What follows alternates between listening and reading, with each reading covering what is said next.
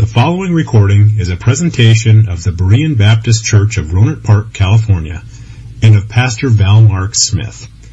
We are an independent Baptist congregation committed to the accurate presentation of the historical doctrines of the faith. We welcome your visit to our services anytime here in the Rohnert Park area. Now, if you'll open your Bibles to Exodus chapter 25, this afternoon we're in the fourth message on the light source of the tabernacle.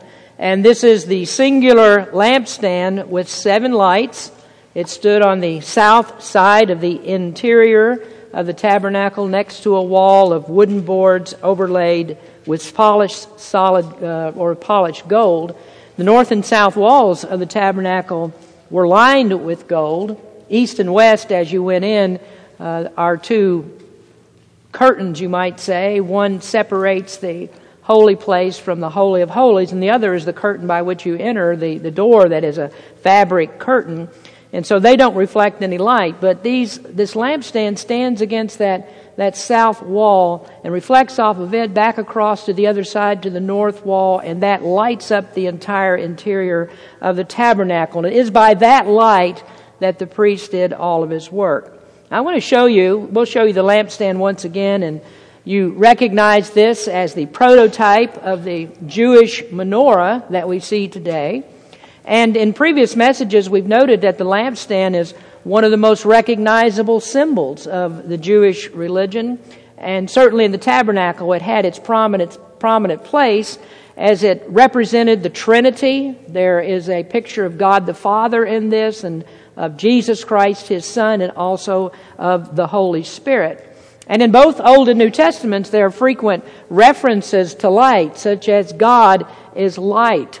And light refers to understanding. Light is the illumination of spiritual darkness. And in 1 Thessalonians, it says that God's people are not children of darkness, but we are children of the light. Well, although light was needed in the tabernacle to light up all of the dark spaces, so of course the priest could see, that light there uh, in, in, in that building or in that tent is not incidental because in his design, God said no other light is to be used except this light of the candlestick. And God did that because that's a lesson to us. It's a lesson that God Himself is the light. There is no other light. Jesus Christ is the light that lightens the world. And this is why John says that Every person that comes to, uh, every person is lit by, that comes to Christ has been lit by that glorious light of Jesus Christ. Now, in our text of Exodus 25, we're going to read just three verses of description. We've read the others before, and so you can review those at another time at your leisure. Exodus 25, verse number 31. And thou shalt make a candlestick of pure gold, of beaten work shall the candlestick be made his shaft and his branches, his bowls, his knops, and his flowers shall be of the same.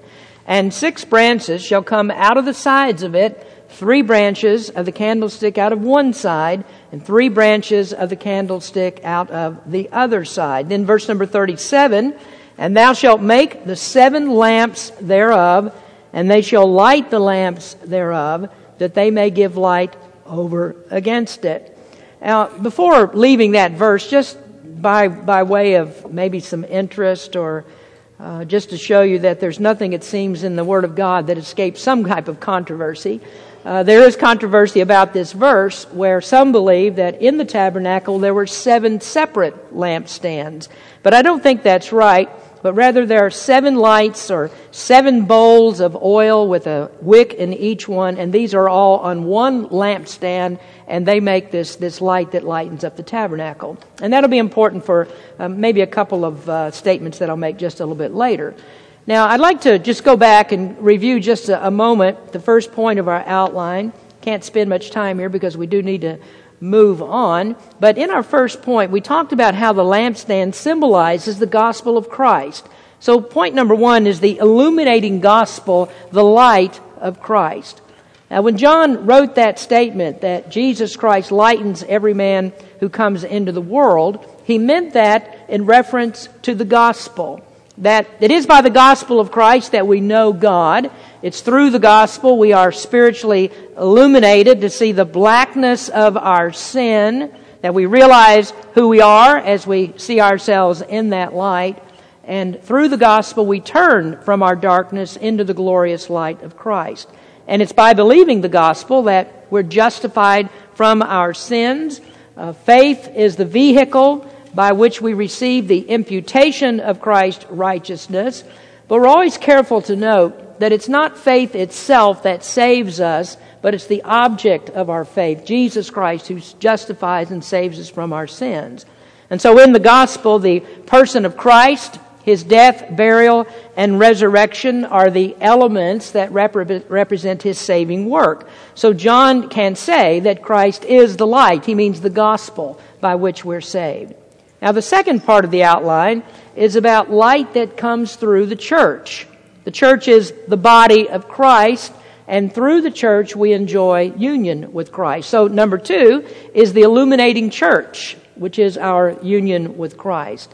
Now, in the last message, we tied the church into the symbolism of the lampstand by reading from Revelation chapter 1. And there in Revelation 1 is the vision that John had where he saw Christ and Christ was surrounded by seven golden candlesticks and was seen holding seven stars in his hand. And Christ explained that symbolism by saying the seven candlestick, candlesticks represent seven churches. These are seven churches that were in Asia Minor that received letters from Christ that were dictated to John. And then Jesus said the seven stars, those are pastors of churches that were to receive these letters and then to convey them to their congregation. Then we went into Ephesians chapter 5, where it says that Christ loved the church and gave himself for it. And Paul said that we are members of Christ's body through this church relationship. And he says we are a part of his flesh and of his bones. And of course, that is all a connection to uh, the symbolism of marriage, where we are flesh and bone, uh, husband and wife are flesh and bone of each other. And then Ephesians also says that the church together is unified in Christ. And I pointed out the significance of believing in the local visible church rather than a universal invisible church because the local church is the only way that God's people can be unified. I mean, it's obvious that a universal invisible church is never unified. It's made up of great diversity and much different opinions and different people and different doctrines that uh, people hold. And then we went on to discuss the importance of church membership. And I stated that it is the expectation, it was the expectation for all New Testament saints, and this is something that we see uh, throughout the New Testament, is the expectation that every Christian would be a functioning member of the Lord's church.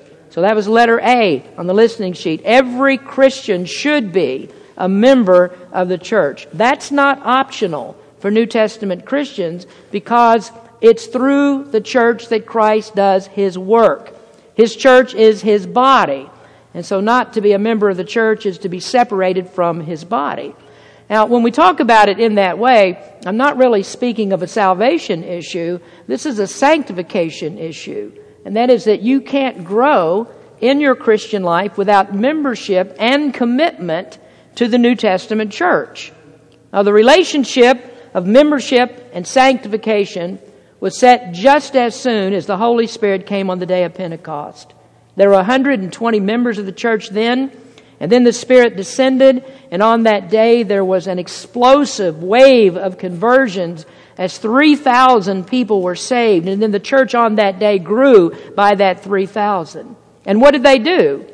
Well, the scripture says that they continued steadfastly in the apostles' doctrine and in fellowship. So there on Pentecost, the church is working together and you remember how they loved one another and how they pooled all of their resources to make sure that every need was met.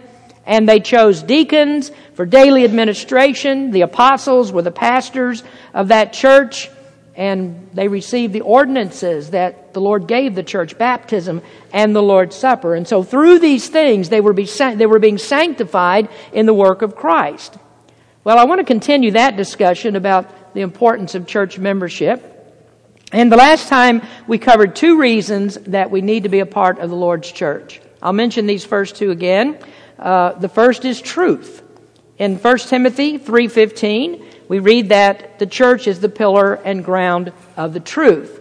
That Christ committed his truth to the church. The church is the guardian of truth. And the foundation of truth, according to Ephesians 2 verse 20, is the apostles' doctrine that was received from Christ and then the written word that we get from the prophets of the Old Testament.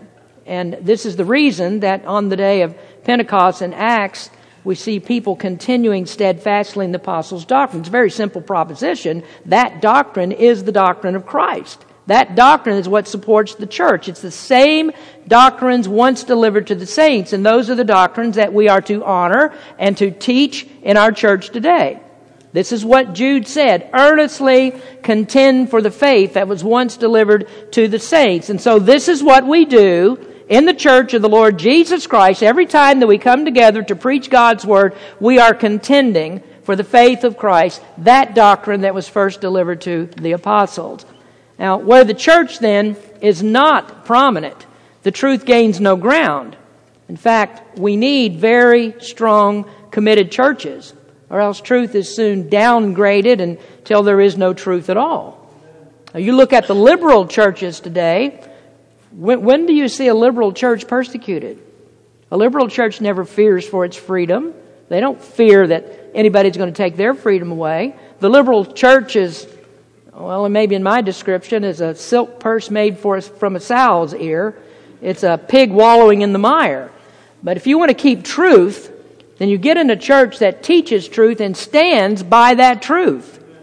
Now, the next reason the church is good for us is the ordinances. Tonight we're going to observe one of the ordinances. The ordinances were given to the church. Baptism and the Lord's Supper are the ordinances. Baptism is commanded. Fellowship in the supper is commanded. And those two ordinances are not to be practiced anywhere except in the context of the church. Only the church has the authority for them. That's not my rule. That's the rule of Scripture.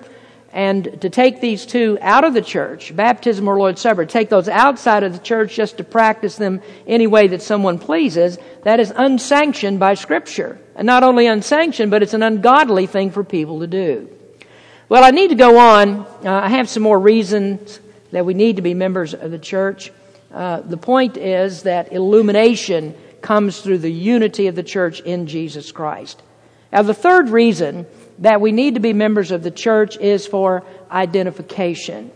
Membership in the church identifies you with God's people.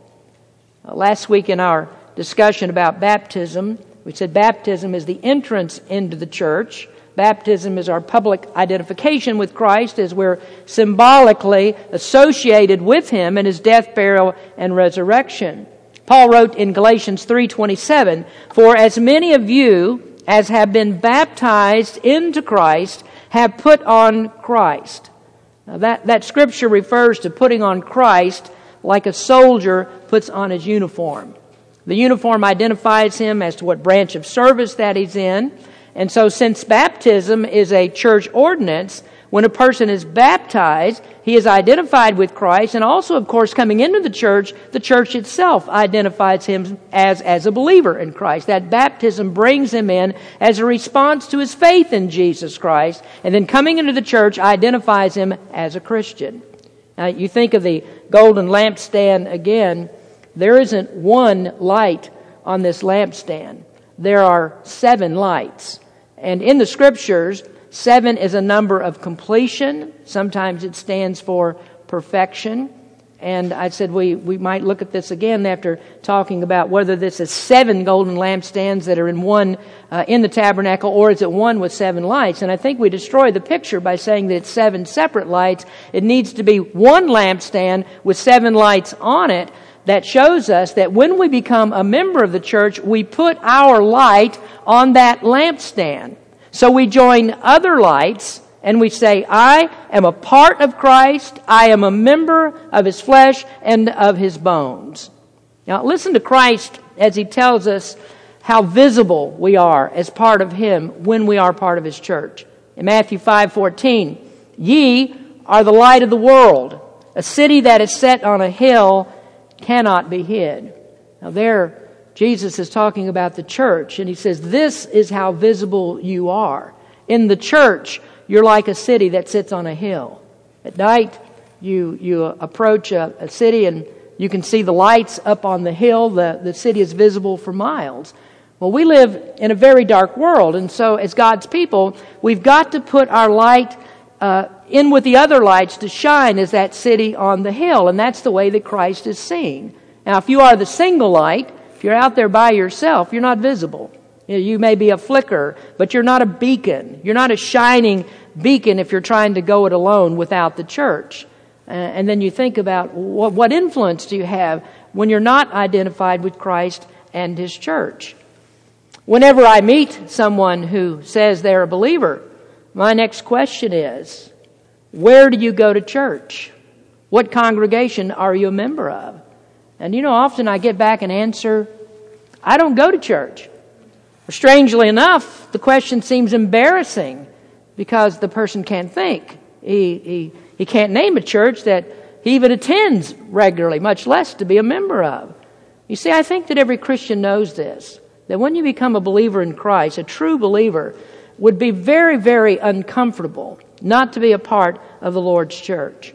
So usually what I do is when a, when a person tells me this, if they have no conviction about being a, a part of the Lord's church and they say, I am a Christian, I don't, I don't really count them as a true believer. I, I don't see how a person can, can approach this with, without, uh, without any conviction if you're a true believer in Jesus Christ. Because a believer does not want to wander on his own. A believer has it in his heart to fellowship. That you see it all throughout the scriptures in the New Testament. There's fellowship, fellowship always time. What's going on in the fellowship of the body? So God expects us to be a part of the New Testament church. We don't want to be like lost sheep that are out there on our own. So through the church, you get identification. Through the church, you can be influential for Christ. Or if I say it another way, you won't be influential with Him without the church simply for this reason. The Holy Spirit won't let you be influential. He won't let you work in a way that's different than what God ordained. Christ sent His Holy Spirit to who? Who did the Holy Spirit descend on on the day of Pentecost? On the church. He came to the church and empowered it for his work. Now, the fourth reason that we need the church and we ought to be members of it is for growth. You need to be in a local church for your personal growth. And if you think for a minute, Christians that you know that are not members of the church, or perhaps they've left the church or they've fallen out of the church and such, do you notice any growth in their lives? Do they look more like Christ when they're outside of the church? Or do they look less like Christ outside of the church? I, have not, never met one who forsook membership in the church, left the church, whatever reason it might be, whose life shines for Christ.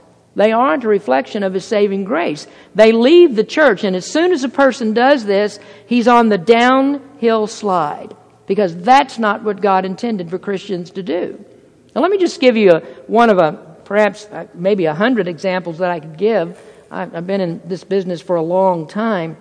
But I remember um, a family, and they were members here. They were saved here. They attended church faithfully for, for a long time, had their kids in Sunday school, and they were in church every week. But as their kids grew up, their allegiance to the church became shaky kids wanted to do other things on Sunday. So they wanted to play ball on Sunday, I think cheerleading and those kinds of things. And they had other activities that they wanted to do on Sundays, and soon they stopped going to church. And the kids were growing up and they were getting involved in everything else that there was to do. And not long after leaving the church, this family began to lose their kids.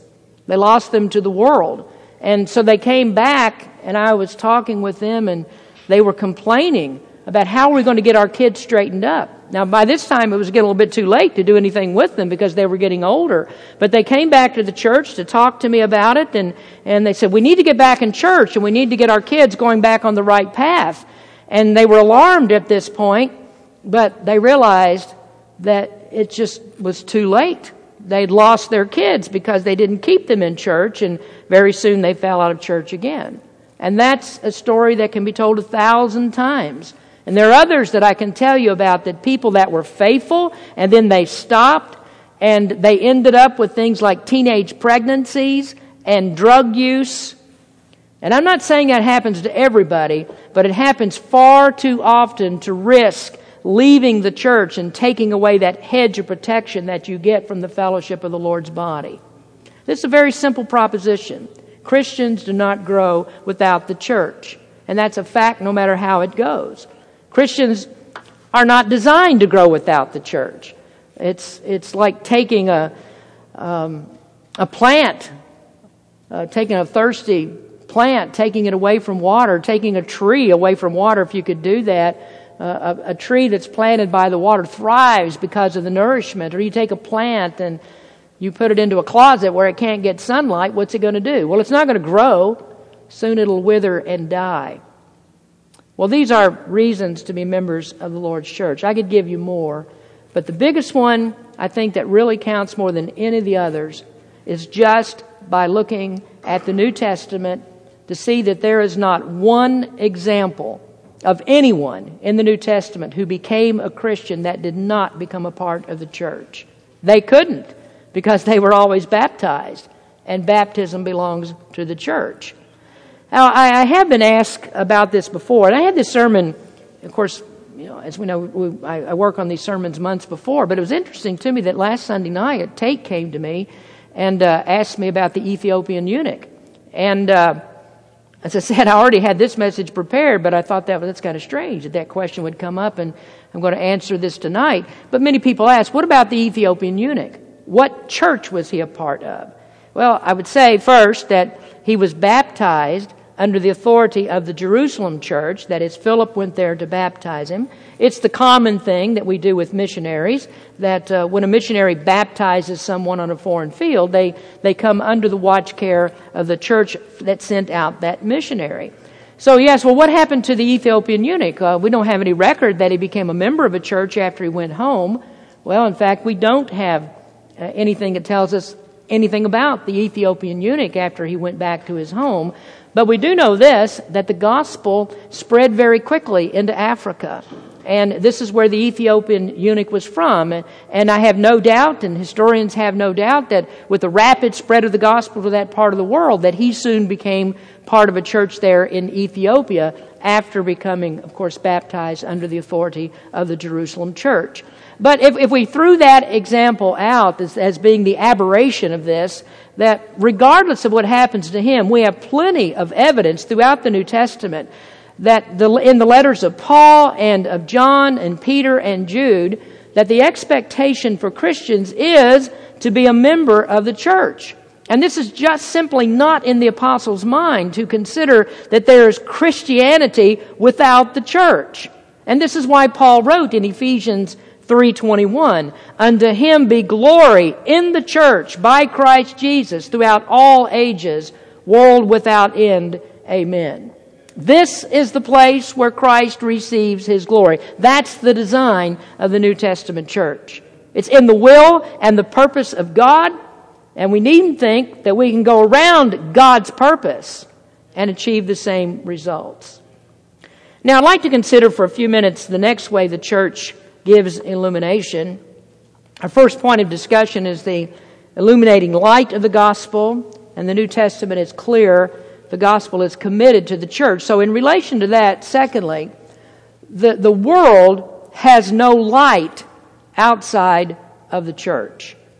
Churches must be strong and true to the doctrines of the faith because the world will never see Christ without the gospel that has been committed to the church. Evangelism is under the purview of the church. Christ gave no other organization the commission. He gave no individual responsibility for his program in the world. Now, I want you to hear me out on this because I'm not saying that individual Christians can't evangelize. You know, we would never teach that. In fact, we teach it's your duty to evangelize people with the gospel. But what I am saying is that evangelism should always be done under the authority of the church. Now, you can plug previous comments into this that, uh, and learn that skipping the church is not going to lead to fruitful evangelism. Skipping the church will not lead to converts that sustain growth after receiving Christ. Well, how do, how do we know that's not true? Well, we have plenty in the New Testament to tell us, but all that we need to do is to look at the actual commission that Christ gave.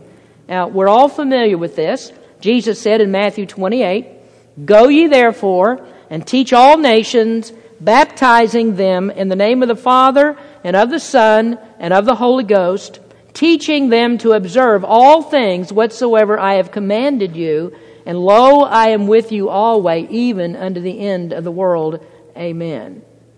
Now, I want to emphasize first this is a church commission, not an individual one. Now, certainly, each of the apostles was an individual, we know that, but the commission was not given to them as individuals. It was given to them as they were together, the first church of Jesus Christ. And we can see it in the commission itself because Christ said, Lo, I am with you even to the end of the world. Or uh, translation is even unto the end of the age, unto the end of the church age. So when he says unto the end of the world, he means, means the church age, from the time that he ascended into heaven until he comes back again. And he promised that he would be with the disciples all of that time. And it's obvious that he meant more than he would be with them until they died as individuals, all of them would die within 60 years of the ascension. None of them would be alive until the end of the church age. So there's another thing to notice about this promise. You, you, remember that Christ said the gates of hell would not prevail against his church. Why wouldn't it? Because he said, I will be with the church until the end of the age. Now, these apostles would all be dead men very soon. But the church is a living organism. It lives on until Christ returns. And so we establish then the only way the promise can be true, the only way the commission runs true or rings true is if it was given to the disciples as they are the church of the living God. They were set in the church first, and their doctrine still lives on today. Though they're dead, their doctrine lives on in the church today. So the commission that Christ gave was to the church. The commission lives in the church, and there's no other group anywhere that you'll find in Scripture that this commission was given to. So the commission then rules out any other authority for the gospel but the church. So we resist this, that anyone outside of the church has that authority. So when we support missionaries, we always want to know who is your sending church? Who gave you the authority to go out and preach? The commission begins with go. That's the command to evangelize.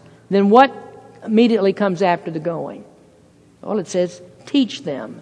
That's the command to give them the saving gospel of Christ. And then when they're converted, what do you do? Next is you baptize them. Who has the authority to baptize? I hope you can answer it now. The church. It's a church ordinance. Nobody else can baptize. And then the commission goes on from there. It says, teach them to observe all things that Christ has commanded. And this is what we have in the New Testament letters that are written by Paul and others. They are expansions on the things that Christ taught during his personal ministry. Now, we noted in the First Thessalonian series that it was evident that when Paul preached in Thessalonica, he must have had much to say in that original trip about the second coming, taking it from Old Testament scriptures. Now, you, may, you remember in the beginning of chapter 5, Paul said, I don't need to write to you about the times and the seasons of Christ's return. And the question is, well, why? why? Why didn't he need to write to them?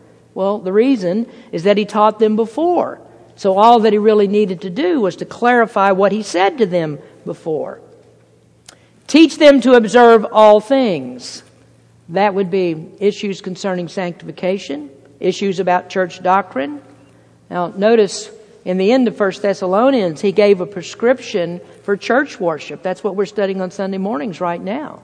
In 1 Timothy and Titus, there are instructions for pastors and deacons. In 1 Corinthians, there are more instructions for church decorum. You see, at the center of this, always in these letters, there is the church. The commission is a church commission. The context is always in the church. Well, here in, in the end of our message tonight, I want to relate an experience that I had as a young man, just as an example of what I'm talking about.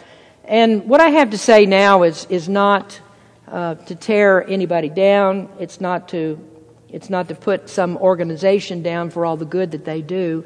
But I only tell you this to tell you, to show you how things can go wrong when the authority of the gospel is taken out from under the local church. Most of you are familiar with the Gideons. Uh, this is an organization that's done much good throughout the world. They put Bibles in the hands of many people that read these and they've been drawn to faith in Christ. And it's a very good thing because God can use just a copy of His Word that's put into the hands of a lost sinner and bring that person to salvation. Well, you know, some people would ask, uh, this morning in our, in our class, we were looking at Romans chapter 10, and uh, there it says, How are people going to hear if they don't have a preacher? And you say, well, how do people, uh, how can people be saved if they don't have a preacher? All you got to do is put a Bible in their hands. Is that possible? Does that work? Well, I think that it does. God uses the scriptures. I mean, how many times have you heard of someone who said, well, uh, I was given a gospel tract and I read the gospel tract and I was brought to faith in Jesus Christ through that, through that tract that someone gave me. Well, are we going to say that that tract is more powerful than the Word of God itself?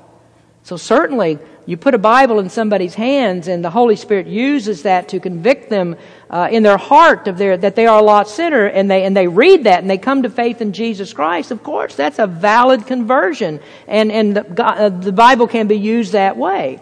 And so you say, well, who is the preacher in that instance? Well, in effect, the preacher is the one who handed that person the Bible. Didn't really have to give them an explanation, just give them the Bible to read. Although I don't suggest that's the only method that you use, just go around passing out Bibles.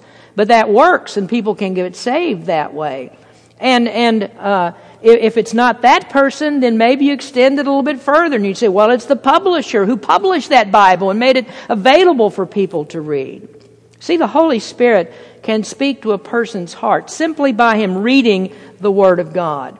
And surely we have to say that God's Word has that much power that the actual presence of a human being is not indispensable to people being saved.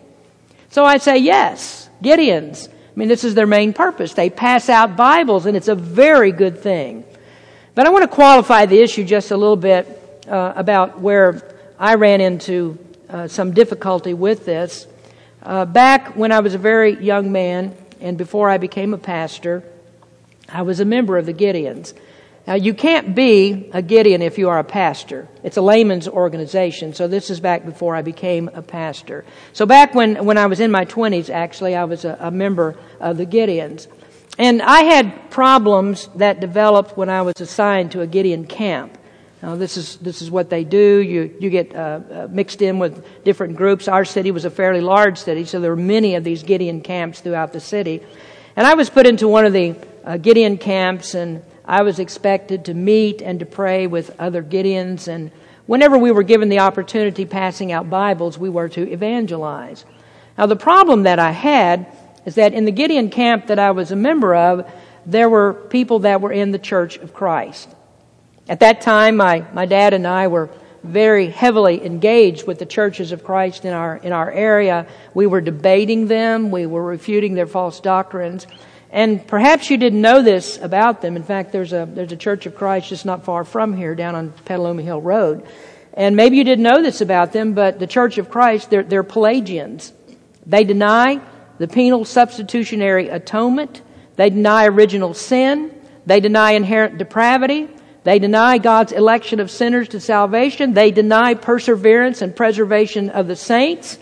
They affirm that for a person to be saved, they must be baptized, and in baptism, they actually contact the blood of Christ in the water. And that's the way that you get saved. You contact the blood of Christ in the water, and then you're cleansed by the water. So, in other words, their view of salvation is much like Roman Catholics in this area. We call that sacerdotalism. And what it means is that a person can't be saved without human hands actually being put on him. It's the same idea that you have with the priest who gives the sacraments and, and so forth. You have to have a priest involved. Well, they would say, well, you got to have somebody to baptize you and put you under the water. So human hands, in that sense, must touch you before you can be saved. When you look at their beliefs, they're not nearly as nuanced as Roman Catholics are in many areas, but the outcome of this is the same. They believe in a works justification, and they believe that a person keeps himself in the grace of God. You listening here, I think you would all agree with me, that is very serious. That is very serious heresy. You know, I, have uh, read a lot of things about when do you call people a heretic, and you'd be careful about calling people heretics because they disagree with you. No, these people are heretics. Uh, everything that I've just told you is heretical doctrine. It's not the gospel of Christ. And so here's where I had my problem. I said, I am not going to meet with, I am not going to pray with, I'm not going to evangelize with people that are in the churches of Christ and help them spread their false gospel. So I maintained that what Gideon should do is stick with passing out Bibles. And don't put people out there that teach a false gospel because a false gospel always sends people to hell. Now, what, what's, the, what's the other side of this? Well, the other side is that there are many, many good Gideons. And many of them shudder at the thought of what I've just told you. And they don't want that to go on in their camps because they understand the gospel of Christ. They have a statement of faith that they go by and, and their beliefs that they stick by, and they would support none of what I've just said. But the problem is there's not something in place to prevent it. So I believe that the Gideons overstep their bounds when they evangelize. Now, if the local church sends out a Gideon, then I've got a different attitude towards that. That's a different story. But as far as I know, Gideons don't usually ask for church authority. I've heard some of them say, and this is one of their standard lines, that the Gideons are an arm of the church. I can't find anything in the Bible that says the church has arms or even needs arms. The church can do its work by itself without Christ as the head. So I don't need to reach out to other organizations to take over what Christ commissioned His church to do. Now I'll say that this is not criticism for criticism's sake. I love many of the men that I met in the Gideons. They do what they do with a different understanding than I, than I have. Most of them are good, godly men. They have very sincere hearts. But I'm telling you that all churches are not the same. We've got to be careful about this. All do not preach the true gospel of Christ. Parachurch organizations are not even given the authority to tell you who is true and who is not. You know why? We read it in 1 Timothy 3:15. Because the church is the pillar and ground of the truth. So it's to the church that you go to get that determination. So here that's my problem. Somewhere along the line Somebody stepped out beyond church authority and it doesn't work. God doesn't intend for it to work that way because He does His work through the New Testament church. And I would say it'd be quite a shame if we needed someone else to do the work that we're supposed to be doing because we won't do it ourselves. So it's not just Gideons. The same applies to other organizations that act without church authority. No one has the right to evangelize but the church. Oh, if you ask, has anyone ever been saved through the work of a parachurch organization? I would say absolutely. Of course they have. Just mention the Gideons. They pass out Bibles. Very good thing. People have been saved by that. Sometimes God intervenes. God can save anybody that He wants to save. But I can say this that's not the ordinary means. If it were, it would lessen the importance of the church. If, if we can do God's work without the church, then we don't need the church. Now, I know the other side of this is the Gideons have come to me. They've asked the church to help sponsor passing out Bibles. And I will say this I don't have a problem with that. You come to me and say, Will your church pray as we pass out these Bibles? Will you, will you pray that people will reach with the gospel of Christ? Will you sponsor the passing out of Bibles. Might even some of the men of your church be members of the Gideons? And I'd say, you give us the church authority, call on the church to help you with it, then I'd say, yes, we can do that because it becomes the authority that we give our own members to pass out Bibles, not the authority of, a, of another organization. But here's another thing I learned about the Gideons in our area that, that really endears me to them, and that is they, they're good men, and they tell me that they regularly have prayer meetings for me and my wife. They, they know that my wife is sick and it's problematic for our church because of that. It's a big issue. And so they, every time that they meet, they let me know that they're praying for us. I get cards and letters from them telling me that they're praying for us, and I very, very much appreciate that. My issue here centers on the gospel itself and who has the responsibility for it. So that's where I differ if we differ. These, these are things that I tell you. I mean, I, I keep telling you I'm a strong church man, and I'm going to stick by that. And I think it's my duty to try and protect our church. So, looking at the lampstand, I mentioned this last week that, that nobody took the lampstand out of the tabernacle. They didn't say, you know, here's a real good light. We could roast hot dogs by this, and we'll just take that and do that with it. And nobody took it and said, you know, I, I don't have a candle in my tent. Can I borrow the lampstand so I can see in my tent tonight? You didn't do that. And I said, you know, they didn't take it to a cave and say, well, we can't see in here. Get the golden lampstand. Let's uh, explore this cave a little bit. There are a hundred different venues where the lampstand would have been useful to people, but that was not its purpose. Its light was for the tabernacle. God uses the light. And for us to be useful with the light, we must keep it in the church. I mean, the authority of it in the church. We respect the authority of God's intentions with His gospel. So, worship in the tabernacle was a very specific thing. You remember what happened when Aaron's sons, Nadab and Abihu, put strange fire in their censers God said, That's not the way we do things. That was a very simple thing, and God struck them dead. All of this tells me it's very best for God's people to stick to the instructions. Do it God's way, and we preserve the types and the figures of worship. I'm going to stop there. We'll cool the jets a little bit on that issue. And uh, my job, again, is to teach the church by the grace of God. I hope to protect it from harm.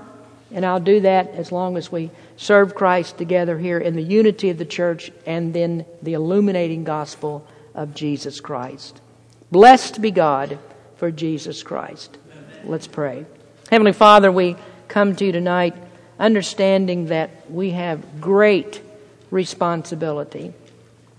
Lord, uh, the gospel of Christ is the most important, the most important message that can be told anywhere in this world at any time.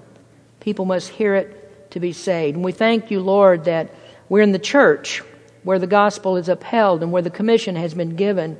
Lord, help us to be true to that commission, to guard the truth of the gospel with our very lives if, if it's necessary. Thank you for your people and for the understanding of the word tonight. Bless us, Lord, as we contemplate your death in the Lord's Supper this evening. In Jesus' name we pray. Amen.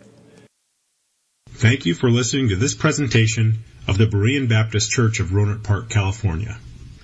If you would like further information about our church, please feel free to call us at area code 707-584-7275 or write to us at Berean Baptist Church, 6298 Country Club Drive, Rohnert Park, California, 94928. Additionally, you may visit us on the World Wide Web at www.bbaptist.org.